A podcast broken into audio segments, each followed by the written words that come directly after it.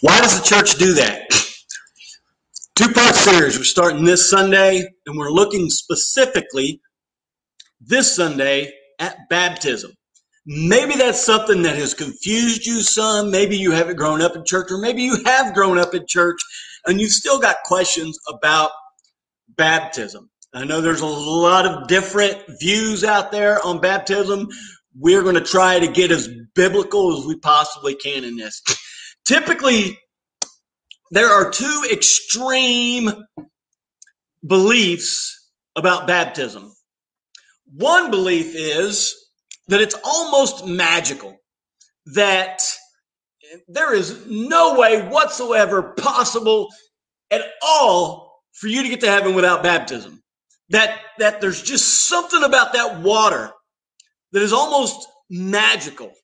And some people believe that to such an extreme that they even baptized little babies, little babies that have never made a decision to follow Jesus, never made a decision to turn from their sins and, and to be a part of God's family.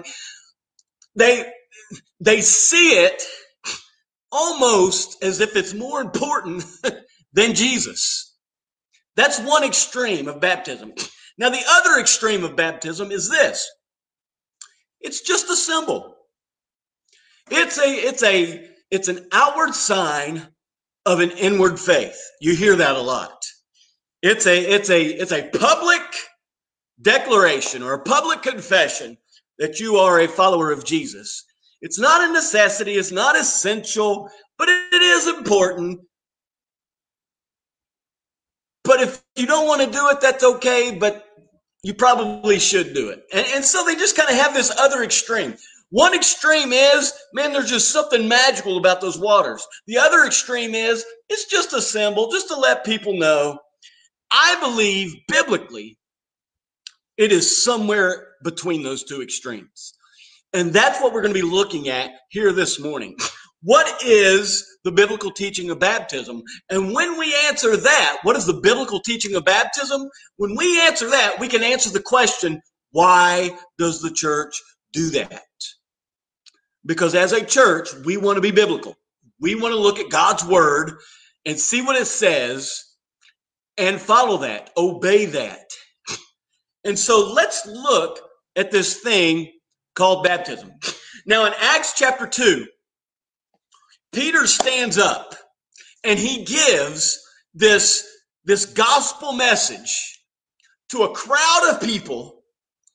And it's just, it's just the simple gospel that Jesus died for our sins. He died because of our sins so that we could spend eternity with him in heaven. At the end of that message, the people come to him and they say, What must we do? The old King James Version says, What must we do to be saved? In other words, what's our response to this? All right, you've given us the message, you've given us the good news. How do we respond? And in verse 38 of Acts chapter 2, this is what it says Peter replied, Repent and be baptized, every one of you, in the name of Jesus Christ for the forgiveness of your sins, and you will receive the gift of the Holy Spirit. Now, let's keep that up there for just a minute because I want to look at this. First of all, this is Peter's response. When they come to him and they say, What must we do? or What must we do to be saved? Peter, first of all, says, Repent. That word repent means to make a 180 degree turnaround or to change your mind. In other words, make a 180 degree turnaround in your mind. Okay? And so if I am if I am heading to my left, may look right on your screen, I don't know. But if I'm heading to my left and I repent of that direction, it means I turn my back on that direction and I walk to the right. That's what the word repent means. And Peter says, repent and be baptized. How many of you just just this part or just that number or just the men or, or just the women. No, he says, be baptized, every one of you. If you're coming wanting to know what you need to do in response to this message, this is it. Repent and be baptized in the name of Jesus Christ for the forgiveness of your sins. Later on in the book of Acts, it talks about uh, baptism, washing our sins away. Now we're going to look a little deeper than that here in just a little bit. But Peter does say that every one of you repent and be baptized, every one of you in the name of Jesus Christ for, for the forgiveness of your sins, and you will receive the gift of the Holy Spirit. So what's the re- what is what happens when we repent and we are baptized in the name of Jesus Christ? Well, it says there it's for the forgiveness of sins and the gift of the Holy Spirit. Now, it's not that there's anything magical about that water. Okay, we've looked at that extreme. I don't believe that's a biblical uh, belief. But it is something more important than just something that's symbolic. Okay, it's more significant than that, it's more meaningful than that. Peter here is tying it in to the forgiveness of sins. Why? Not because of the power of the water. Okay, we're going to look at another passage here a little later that will clarify that a little more. But for now, just know that Peter says, Repent and be baptized, every one of you, in the name of Jesus Christ, for the forgiveness of your sins. So there's the forgiveness of sins, but then also you will receive the gift of the Holy Spirit. The Holy Spirit, at that point, when we come up out of the watery grave of baptism, the Holy Spirit, at least according to this verse, according to Peter, the Holy Spirit then takes up dwelling inside of us. We become the home of the Holy Spirit. We are the very temple of the Holy Spirit. And this happens primarily at the point of baptism. Now, let's look at another passage of scripture here in Galatians chapter 3, verses 26 and 27. It says, So in Christ Jesus, you are all children of God through faith. For all of you were baptized into Christ, have clothed yourselves with Christ. Now, let's look at this passage for a little bit. So in Christ Jesus, you are all children of God through faith. It's through our faith that we become children of God in Christ Jesus. Realize none of this means anything without Jesus. Not repentance, not baptism, not belief, not any of this has any meaning outside of Jesus. When we when, Peter said, repent and be baptized, he said to do it in the name of Jesus. Okay? And in this passage it says, so in Christ Jesus, you are all children of God through faith. How are we children of God? Is it just because of just because we have some kind of a belief? No. It's when we have that belief in Christ Jesus. So in Christ Jesus, you are all children of God through faith. It's not a generic belief. It's not a belief, oh yeah, I believe that God exists, or I believe that God is love, or I believe in all good things. No, it's belief in Christ Jesus. So in Christ Jesus, you are all children of God through faith. And then he goes on to say, for all of you who were baptized into Christ have clothed yourselves with Christ. Notice that connection that Paul makes here. Paul wrote the Galatian letter. Notice the connection he makes between being baptized and being clothed, being baptized into Christ and being clothed with Christ. Notice the connection there. So in Christ Jesus, and no, Notice how, how, how many times does Paul mention Jesus there? The, it's just a sentence, it's one sentence. So in Christ Jesus, you are all children of God through faith. For all of you who were baptized into Christ have clothed yourselves with Christ. All right. We cannot leave that out.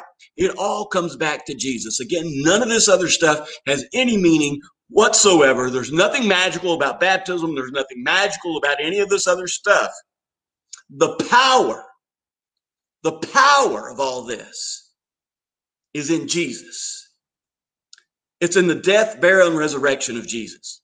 Now, we're going to we're going to take that even a step further in this next passage. We're going to be looking quite a bit at this passage this morning. This is First Peter chapter 3 verses 20 and 21. This is the one that um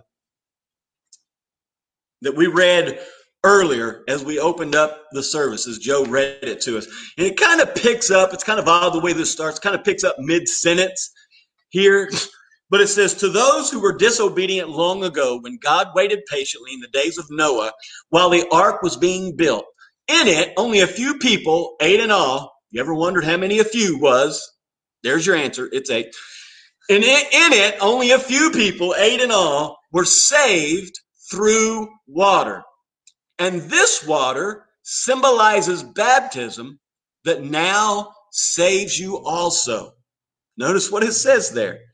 This water symbolizes baptism that now saves you also.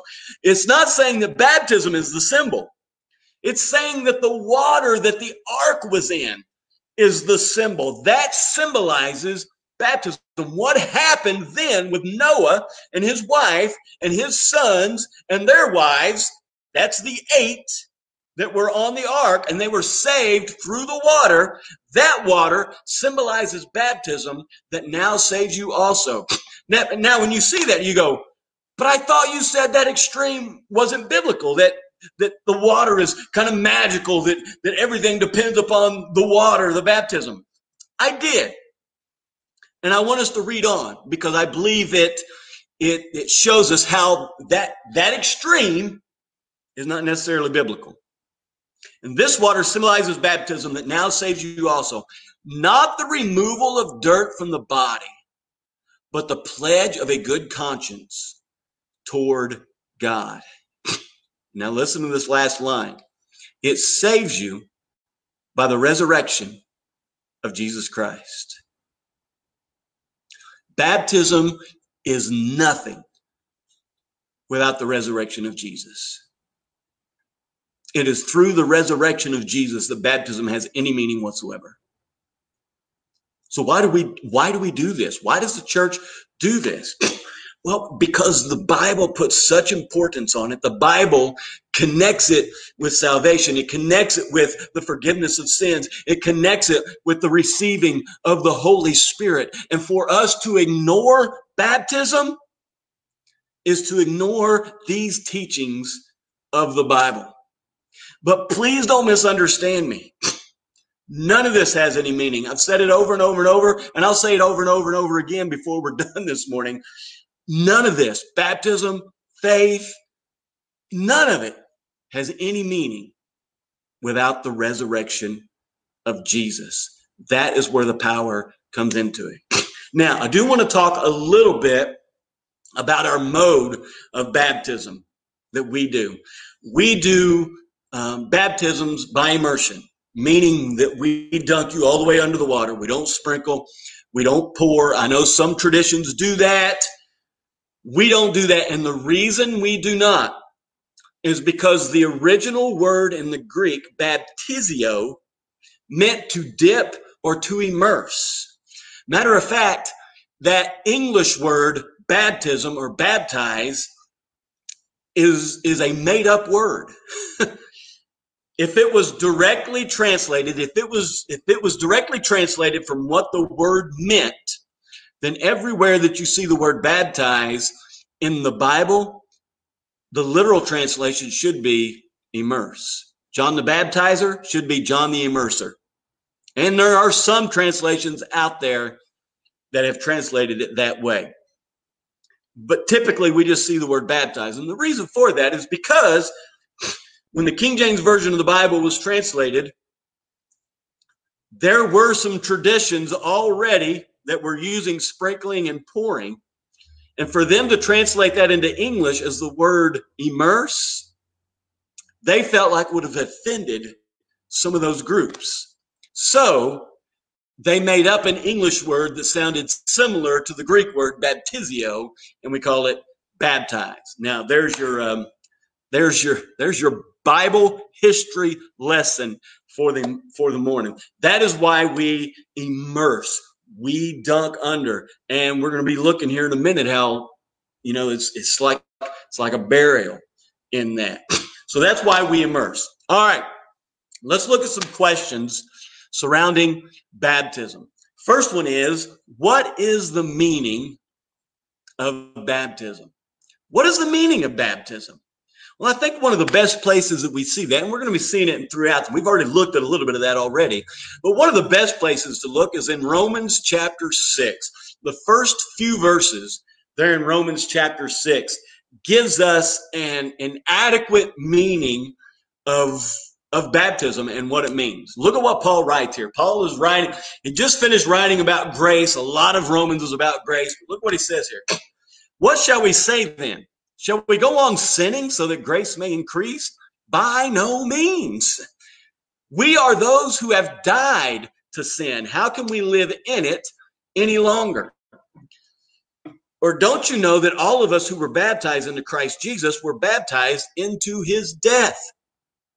We were therefore buried with him through baptism into death, in order that, just as Christ was raised from the dead through the glory of the Father, we too may live a new life.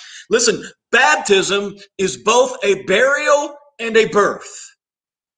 You're burying that old person, if you're putting to death that old person, because in Jesus we are a new creation. You've heard people talk about being born again.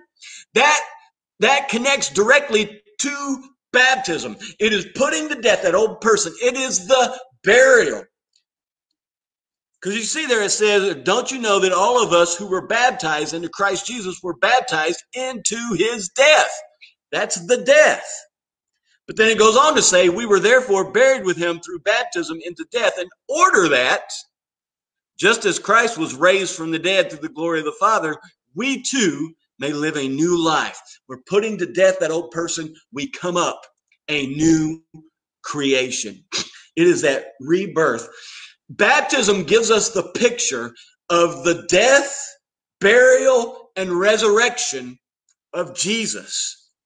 In a sense, it is our death, burial, and resurrection in Jesus that takes place in baptism. Baptism shows us, it gives us the picture of our new life in Jesus. So there's a little bit about the meaning of baptism. Why should I be baptized? That's the next question we want to look at. Why should I be baptized?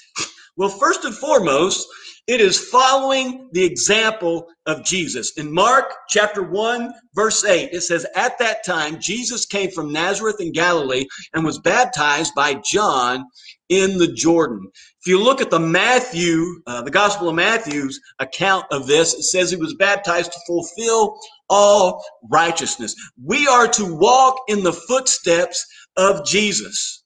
Okay, we are to follow his example. And if Jesus needed baptism in order to fulfill all righteousness, and he was perfect, surely we who are imperfect need baptism to fulfill all righteousness. And we're following the example set by Jesus. Another thing is that Jesus commanded it. In Matthew 28, verses 19 through 20, he says, Therefore, this is Jesus talking here. Therefore, go and make disciples of all nations, baptizing them in the name of the Father and of the Son and of the Holy Spirit, and teaching them to obey everything I have commanded you. Notice there again, everything we're talking about baptism has a connection to Jesus. Even in following the example of Jesus. Jesus is talking here and he says, therefore, go and make disciples of all nations. How do we make disciples of all nations? Well, the first thing there is to baptize them. When do you first become a disciple of Jesus? Apparently, here it's through baptism. We baptize in the name of the Father and of the Son and of the Holy Spirit. Can you bring that back up, please? Can't bring that back up? All right. Don't don't go away with them until we get it. But in that passage, it says that in order to make disciples, you go and baptize them in the name of the Father and of the Son and of the Holy Spirit. And then teaching them to obey everything that He has commanded them. So, listen, some of us get so caught up in baptism that it is all about baptism. And, and again, it, it may be those that are to that extreme that feel like baptism is this, this magical thing that happens. It is, that is where the power is. And we work hard to get somebody to make that decision to be baptized. And then we go, All right, we've got this one. Let's go on to another one. And we completely forget about the second half of the commission there to teach them everything that Jesus has commanded. That's that growth. That's that discipleship. It's that spiritual growth that we've been talking about this year. We have a responsibility as a church, not only to baptize people, but also to teach them and to help them in that growth.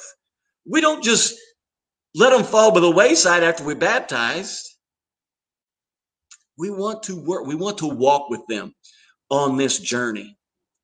And again, that's what Jesus taught. How do we make disciples? By baptizing them and then continuing to help them grow in their faith. All right. We've looked at the meaning of baptism. Um, we've looked at why um, we should be baptized. I feel like I'm leaving something out. Is First there? Peter. Oh yeah, let's look at First Peter again. That's right. First Peter chapter 3 verses 20 and 21. Again, why should I be baptized? And it says, to those who were disobedient long ago, God when God waited patiently in the days of Noah while the ark was being built. In it, only a few people, eight in all, were saved through water, and this water symbolizes baptism that now saves you also. Not the removal of dirt from the body, but the pledge of a clear conscience toward God. It saves you by the resurrection of Jesus Christ. I'll leave that up for just a little minute. Let's look at this passage here. We've already kind of kind of dug into this passage a little bit already. But notice what it says there. It's not the removal of the dirt from the body. It's it's not like a, a ritualistic cleansing that has any meaning. That doesn't have any meaning whatsoever when it comes to baptism. What is it? It's this pledge of a clear conscience toward God. It's where you seal your commitment and you're making that pledge of a clear conscience toward God. God, I've done this. I, am turning my back on sin. I'm ready to follow you. I want to devote my life to you. Doesn't mean that you're perfect. Doesn't mean you've got it all together, but it's mean it's meaning you've made that decision. I want Jesus to be my leader, to be my Lord, to be my boss, to be my savior, to be the one who leads the rest of my life. It's that pledge of a clear conscience toward God. All right, let's go to the third question. Who should be baptized? And here's the answer to that question. We're going to get the answer, and then we're going to look at a couple of passages of scripture that I believe reinforces that answer. Who should be baptized? Anyone who believes in Jesus. Anyone who has decided to believe and to follow Jesus needs to be baptized. Now let's look at two different scriptures here. One is in Acts chapter 2, verse 41. This is a little bit later in what we looked at earlier. We looked at Acts 2:38. It was after Peter. I would encourage you just read the second chapter of Acts. It is an amazing chapter in the Bible. It's the day of Pentecost. It's what many consider to be the birth of the church. It's when the Holy Spirit came and dwelt among them. Man, it was, it's just an amazing chapter. But when Peter preached that first gospel message and people came to him and they said, what must we do or what, what, what must we do to be saved? And he said, Repent and be baptized, every one of you, in the name of Jesus Christ for the forgiveness of your sins, and you will receive the gift of the Holy Spirit. And then later on, it says this in verse 41 it says, Those who accepted his message those who accepted the message that Peter brought were baptized, and about 3,000 were added to their number that day. Now, who was considered those who were added to the number that day? Those who were added to the church that day? Those who were baptized. And who was baptized? Those who accepted the message. If you accept the gospel message, it is time. Don't wait till you've got everything in order. Don't wait till you've got everything perfect. That's Jesus's job, okay? He will lead you and guide you and instruct you and comfort you and all of that. Because you will you will never feel like you have it all together. You know why? Because we don't. We don't. In the New Testament, those who accepted the message of the gospel were baptized. Now, I want to I want to look over at Acts chapter 8. There's a little later in Acts uh, chapter 8. Great book, by the way. I would encourage you to read through the book of Acts. You may, if you if you want a short reading, read Acts chapter two. If you want a longer reading, read the whole book. And um, if you're if you're a guy, hey, we're just wrapping up. we're getting toward the end of the book of Acts in our small group um, study, and it's just been an amazing study as we've gone through the book of Acts. But in Acts chapter eight, verse twelve, it says, "But when they believed Philip." as he proclaimed the good news of the kingdom of God and the name of Jesus Christ, they were baptized, both men and women. Notice there again, it's all about Jesus, right? We, you can't talk about baptism without talking about Jesus. Not, not adequately, anyway. When they had believed Philip's message, what was his message? It was the good news of the kingdom of God and the name of Jesus Christ. It was the gospel message. And what was their response? They didn't hold their hand up. They didn't say the sinner's prayer, as far as we know, but it does say that they were baptized. What signified their decision that they believed the message? It was their baptism. They decided because they believed the message that they needed to be baptized into Jesus. So, who should be baptized? Anyone who believes in Jesus and has accepted his message. Now, here's our last question of the day When should I be baptized? When should I be baptized? We're going to look at those same two verses because I believe they answer that same question. When should I be baptized? Let's look at Acts 2:41. Those who accepted his message were baptized and about 3,000 were added to their number that day. That day, on the spot, man. There are no delayed baptisms in the New Testament. The only delay we see surrounding baptism is when they did not have a body of water to be immersed in. And as soon as they found some, it happened. It took place. It's kind of it's kind of odd that we schedule baptisms, to be honest with you, because they didn't do that in the New Testament. When someone accepted the message of the gospel, they were baptized. Again, let's look at Acts 8 12. I think we see the same thing there in that passage. But when they believed Philip, as he proclaimed the good news of the kingdom of God in the name of Jesus Christ, they were baptized. When were they baptized? When they believed. When they believed the gospel. They were baptized, both men and women. It was for everybody. Everybody who believed. What about little babies? Little babies aren't there. They're not able to make a decision to believe. In my humble opinion, I believe that those that die before they're able to make a conscious decision go to heaven. Okay? That's that's my humble opinion.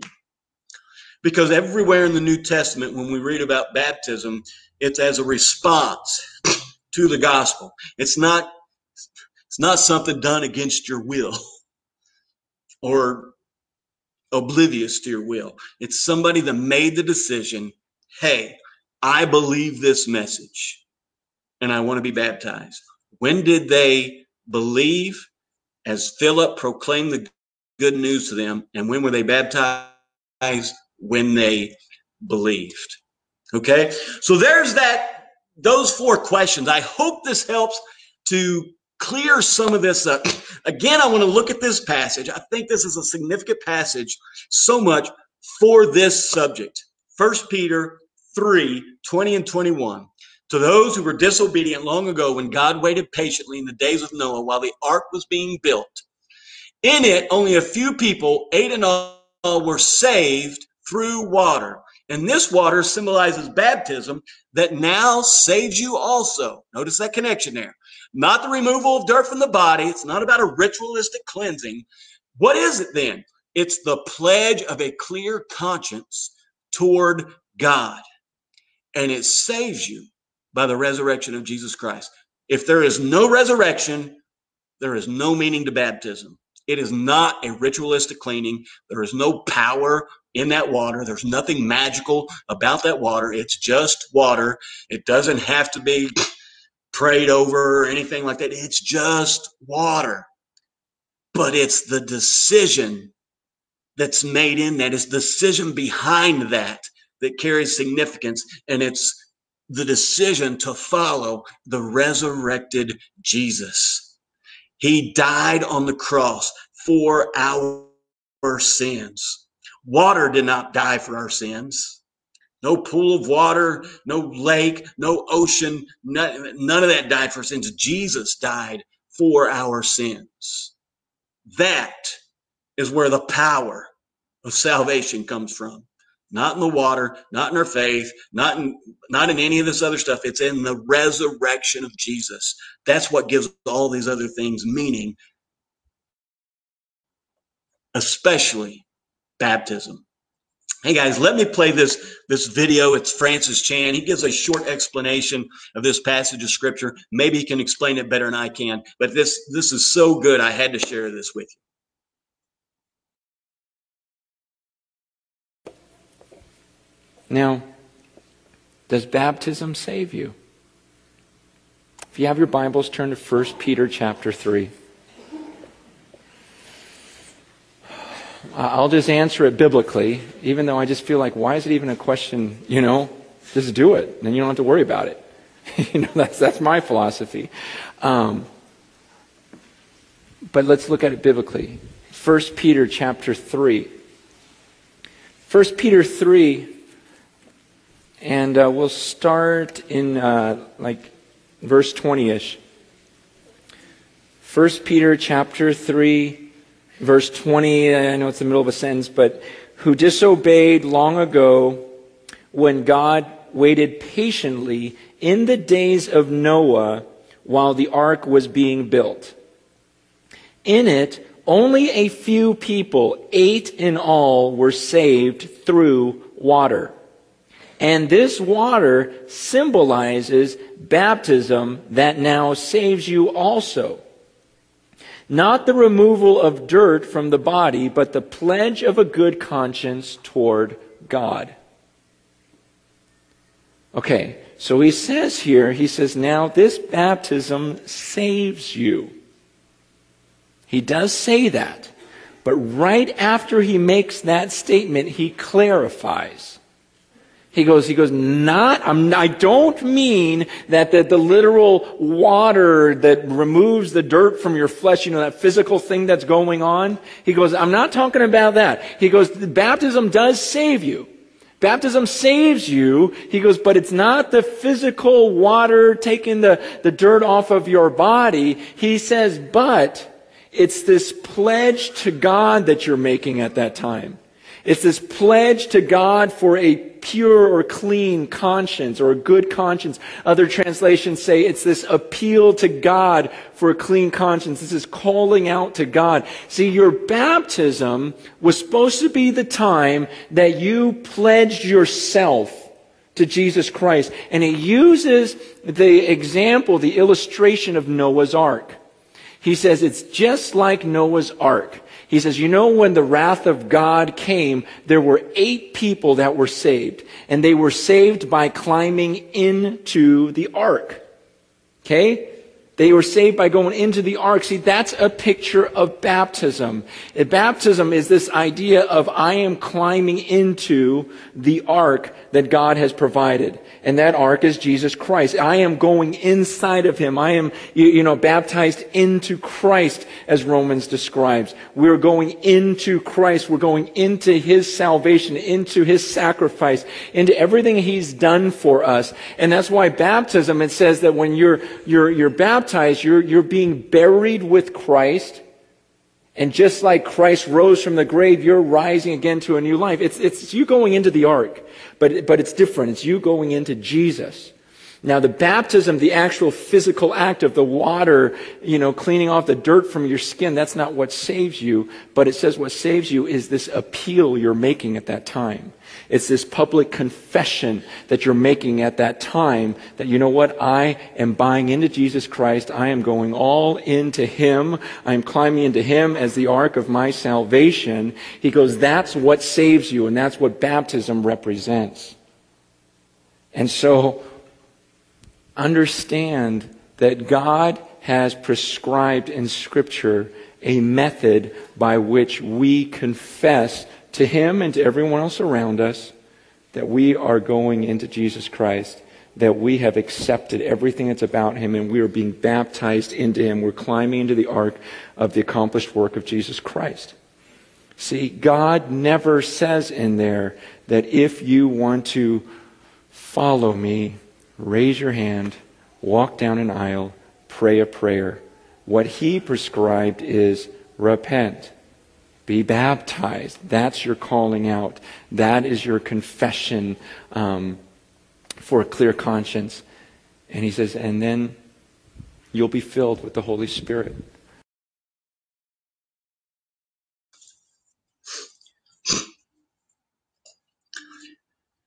So, why does the church baptize?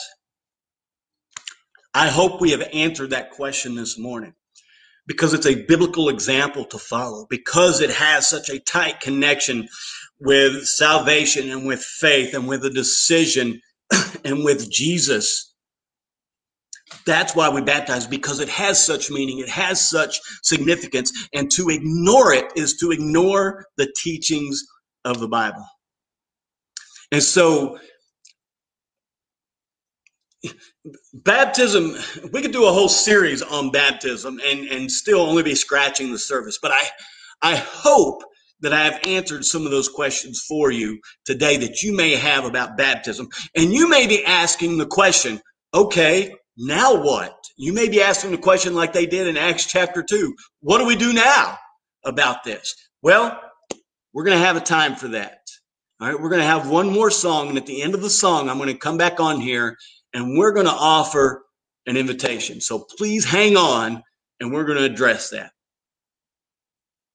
Hey guys, after this message, some of you may have some questions about baptism. I just want to let you know that I am open to any discussions or questions that you need answered. You can email me or text me. Uh, it's coming across the bottom of the screen, Tommy L at GCC. Uh, church.net. Some of you may want to make that decision now to be baptized.